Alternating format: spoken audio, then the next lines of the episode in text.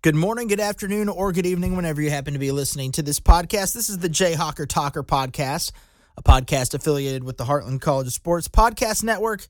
My name is Mark Van Sickle, and before we dive into today's episode, don't forget to download, subscribe, and give this podcast a rating.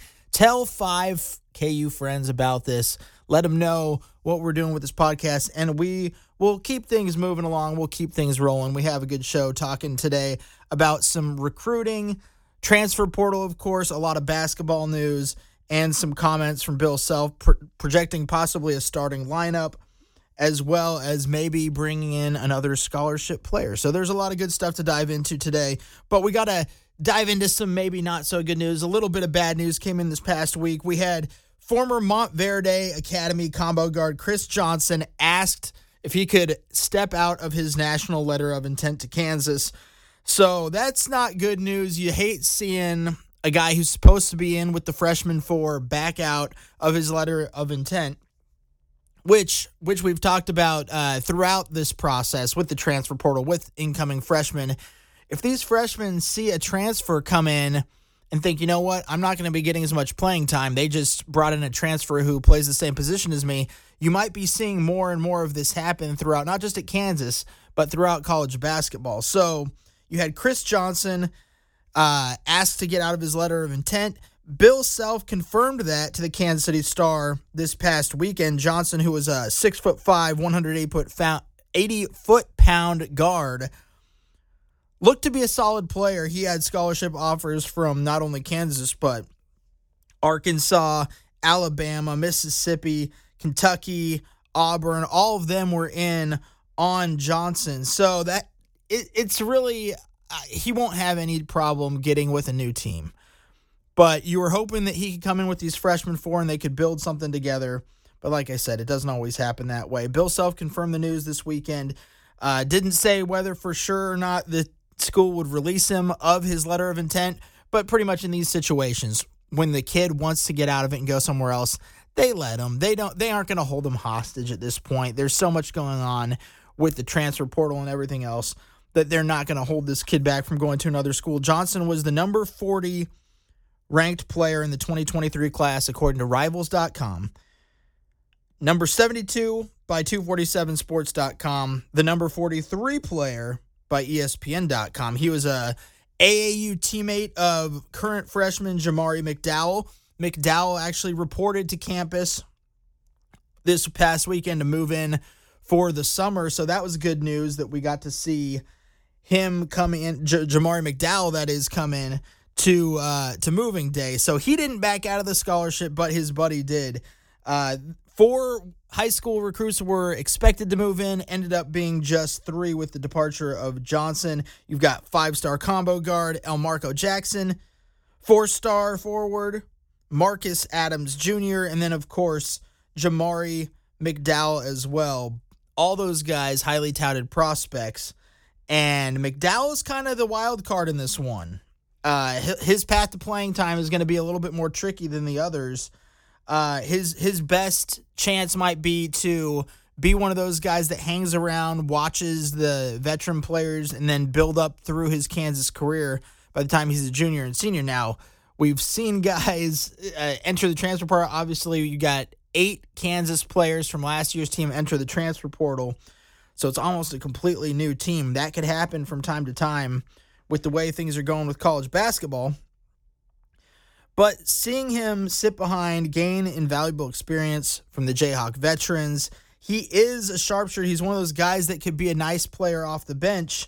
It might be wishful thinking to think that he'll be able to hang around for a year or two before he gets major playing time with the transfer portal. But if he gets himself all in, puts himself team first, and Bill Self can get the most out of him and convince him to stay, serve as a backup, and then in 2024, 2025, take over, that could be what happens for Jamari McDowell. Bill Self had a quote on Chris Johnson asking to get out of his letter of intent, and this was the quote from Bill Self. He said, "We had a young man decide not to come on Thursday. That opens up a roster spot for us. We are open to anything. We only have 10 guys on scholarship now. This is something we could definitely do. The pool of players in the transfer portal has shrunk tremendously in the past couple of weeks. It won't be quite as easy to find somebody that can make an impact on this particular team, but I have a suspicion there may be an opportunity coming up where we could do that to add a player. Hopefully that will be the case. So Bill Self, he's talked about it all offseason. He's been headfirst into the transfer portal, trying to see what he can do. Of course, Hunter Dickinson, the biggest land in the transfer portal. But what you see now with all the movement in college basketball, with all the movement in college athletics in general, Bill Self is now playing ahead of the game. He didn't want to do this at first. He doesn't like the idea of the transfer portal being like this year in, year out. But he's in on it now. He knows what to do. He's evolved in his coaching up to this point. We talked about it a little bit last week on this podcast. But with the announcement of Kevin McCullar Jr. deciding to forego the NBA draft and come back to school for a super senior season, this is actually his 6th season because of the COVID year, Kevin McCullar Jr. coming back to Kansas is huge. And that's not just because you have a third starter back from last year's team. You don't have to put as much pressure on the freshmen. You don't have to put as much pressure on some of these incoming transfers who may not know the system quite as well at first. It just puts everybody more at ease. And you saw last year, Kevin McCullar, the X factor for the Jayhawks, an elite defender, one of the best defenders in the country, was up for the Defensive Player of the Year award the last 2 years, in fact. One when he was at Texas Tech, one last year at KU. But he also has the experience to help with roster continuity and to be able to be a leader on this team. And then you look at the Jayhawks. I know it's way too early, but you see that these preseason rankings coming out, they do it about every couple of weeks. But on ESPN, in their latest ranking, Kansas actually moved up from number 2 to number 1 on their list, on the College Hoops early ranking, because of Kevin McCullar Jr. announcing that he's going to come back. So Duke was the number 1 team when Kyle Filipowski and Jeremy Roach announced that they were not going to go into the NBA draft. And then it was a couple days later, McCullar announced he was coming back to Kansas. So Kansas went from number 2 to number 1, leaping over Duke in the very early preseason rankings. And it's way too early to talk about rankings, first of all. It's fun to do, but it's way too early to talk about that. It's also probably too early to talk about the projected starting lineup.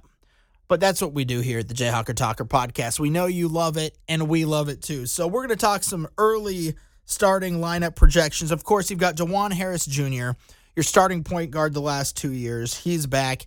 He's going to be involved every game, highly involved on both ends of the floor. Fantastic defensive player, can move the ball around, can score when you need him to. DeJuan Harris Jr., one of the best point guards in college basketball. He's starting at the point guard spot. Next, the shooting guard spot is going to be one that is kind of up in the air at this point. I could see one of the freshmen coming in and potentially getting playing time early, maybe Elmarco Jackson, something like that. But the projection that I'm seeing most is Nick Timberlake, the combo guard out of Towson. He was the one that came over in the transfer portal, averaged 18 points per game last year, sharpshooter, over 40% three-point shooter, and that's the kind of guy you need to get in there to replace the production from Grady Dick, the guy, the freshman phenom that came in last year and took the college basketball world by storm, took Jayhawks fans by storm. It's going to be tough to replace Dick, but you do have Nick Timberlake that can come in, shoot lights out, potentially get you 18 points a game, which would be absolutely phenomenal when you're trying to replace a guy like Grady Dick. Then you've got returning starters in Kevin McCullar Jr. and KJ Adams. And then, of course, the biggest name in the transfer portal decided to come to Kansas. It was Hunter Dickinson, averaged 18.5 points per game at Michigan, 9 rebounds per game, was an absolutely dominant player. And Bill Self thinks that he can only get better from here on out, which if you can get better than that, if you can average 20 and 10 per game, Bill Self likes to see that out of his big men. Hunter Dickinson could be one of those guys that improves even more, because at Michigan, he was getting double teamed. He was getting maybe even a triple team here and there because he was the focal point of their offense. With the Kansas Jayhawks, you have so many guys, so many athletes to get to. So that could open some things up there for Dickinson. And Bill Self, when asked about his team this weekend at a local golf tournament, talking about his team coming up this year and what they can do, he said that he doesn't know for sure if it'll be the most athletic team that he's ever had, but it's going to be one of those teams that can do just about everything all over the court. So you've got not only those starting five, but you've got 10 players that are on scholarship now. You have 2 scholarships that are still opened up that you can get to, 2 more players, and Self obviously said that they're looking to at least add 1 more. Guys on scholarship right now, other than the starting 5, you've also got the incoming freshmen Marcus Adams, Elmarco Jackson, and Jamari McDowell. You've got Parker Brown and Artario Morris that were added in the transfer portal as well. And you've got 6 walk-ons. Now, these walk-ons don't always get talked about. Obviously, they're guys that are just down at the end of the bench, hardly ever get to take their sweats off, barely get to get in the game unless you're in a non-con game situation where you're up by like 40 points. That's when those guys get in the game. And the fans love it. You guys love it whenever you can see those guys come into the game and get a couple of minutes, maybe hit a three-pointer, maybe get a dunk. You guys go wild for those players. So those walk-ons right now, Justin Cross, the 6'9 forward, just added last week. You had Michael Janovich, Wilder Evans, Charlie McCarthy, and Dylan Wilhite coming back. And here was the big news just from a couple of days ago. The 6th and final walk-on for the Kansas Jayhawks could potentially be one of the feel-good stories of the offseason. And here it is. Patrick Cassidy, the former Kansas men's basketball team manager, has been added to the 2023-2024 squad as a walk-on non-scholarship player. Bill Self confirmed that on Monday, and you love to see stories like this. Guys that were part of the team but not part of the team at the same time, if that makes sense. Whenever you see these managers, there's stories like this that have happened before. Even back when I was in middle school, one of our basketball managers, we got him in one of our last games of the season. So you love seeing stories like this. The fans love it. And this guy isn't your normal basketball manager. This isn't just some guy off the street that they picked up. He's giving people water off the bench.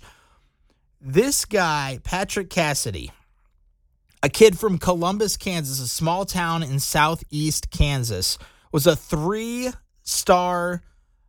He was a three-sport athlete in high school, a star three-sport athlete in high school, and he averaged nearly 20 points per game in high school, had a career-high 39 points in a title game his senior year, received All-State honors in Class 3A, So that's not your normal basketball manager over there at KU. That's a guy that can get on the court and actually hit a three-pointer at the end of a game in a non-con game when you're up by 30 points. That is just going to be such a fun story to follow because you know the student section is going to be chanting his name. Patrick, Patrick, Patrick. You know that they're going to be calling for him to get in the game. They love stories like this. And if he gets in a game at Allen Fieldhouse, the fans are going to go absolutely wild. And one of the times when he could get in a game is in these early season games. And this leads into the next part of the podcast here perfectly, because Kansas just announced their official non-conference schedule. And if they can get Patrick Cassidy into a game in one of these non-con games, that would be absolutely fantastic. So let's do a quick rundown here of the non-conference slate that Kansas has ahead of them. November 1st, that's a Wednesday night, they've got Fort Hayes Smith exhibition game. That could be a perfect game for Patrick Patrick Cassidy to get into. If you're asking me games that he might be able to get into, Fort Hayes Smith exhibition could definitely be one. Then you've got on November 6th, it's a Monday, North Carolina Central coming to Kansas to play at Allen Fieldhouse. That could be another game he could get into. November 10th, Manhattan College coming over to Kansas. Allen Fieldhouse should be another one that he has a chance at. Now here we get into some games where, yeah, you're probably not going to see Patrick Cassidy in a game against Kentucky. November 14th, that's a Tuesday night in the Champions Classic in Chicago. KU's been going to the Champions Classic the last several years. It's always a fun tournament. It's always a good chance to see them play a really solid team early in the season. This year, it's Kansas taking on Kentucky in the Champions Classic. Again, that's Tuesday, November 14th. Can't wait for that one. Then you've got the Maui Invitational. The Maui Invitational is another one.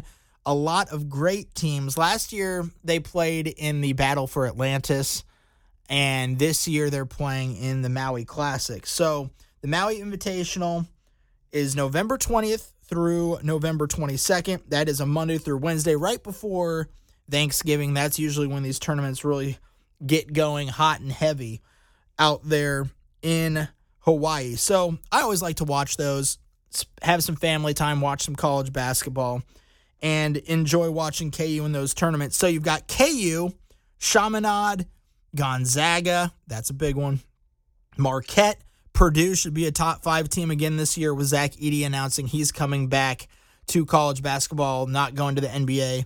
Purdue, another team that could be top five along with Kansas, Syracuse, you got Tennessee, you've got UCLA. That is a boatload of good teams there going to the Maui Invitational over there in Hawaii. So that's going to be a fun one to watch right before Thanksgiving. You've got Eastern Illinois coming to Kansas also on November 28th. That's Tuesday night.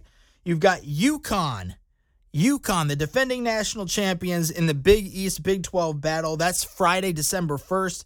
Get your tickets for that. You're not going to want to miss that one. You've got UMKC, the Roos, Kansas City Roos coming to town December 5th. That's a Tuesday night. You've got Missouri on December 9th. That's a Saturday night. Coming back to Allen Fieldhouse. They've got it set up where they're going Lawrence, Columbia. They've got it set up. They're doing that. So next year you got Missouri in Lawrence, Kansas, coming back for the Civil War rivalry. That game December 9th is a Saturday. Surely that one will be sold out and have a lot of hype surrounding it. Can't wait for that one. Another one that's going to be exciting, December 16th. That's a Saturday. Going to be playing at Indiana, and then they're wrapping up the non-con schedule on December 22nd, a Friday against Yale. So that's just, I don't generally like to look ahead a ton in these things, but when you look at the upcoming schedule, you guys like to see what happens in these things. And especially on those tournaments, you got the Chicago Champions Classic, you got the Maui Invitational. Seeing all the teams that are lined up for that's going to be something special to watch right before Thanksgiving. The defending national champions coming to Lawrence, Kansas. You've got the Civil War with Missouri at Indiana. A lot of high-profile matchups here for the Jayhawks, and I, for one, cannot wait. So to recap, Kansas did lose one of their incoming freshmen. Can't call him the freshman 4 anymore. It's only the freshman 3. It was Chris Johnson that asked out of his national letter of intent. So he will not be coming to Kansas. He's looking for another school. That did open up another scholarship. Bill Self did confirm to the media this past week that he will be looking to add one more scholarship player before the summer sessions start in the next couple of weeks. So that's going to be something to keep an eye on.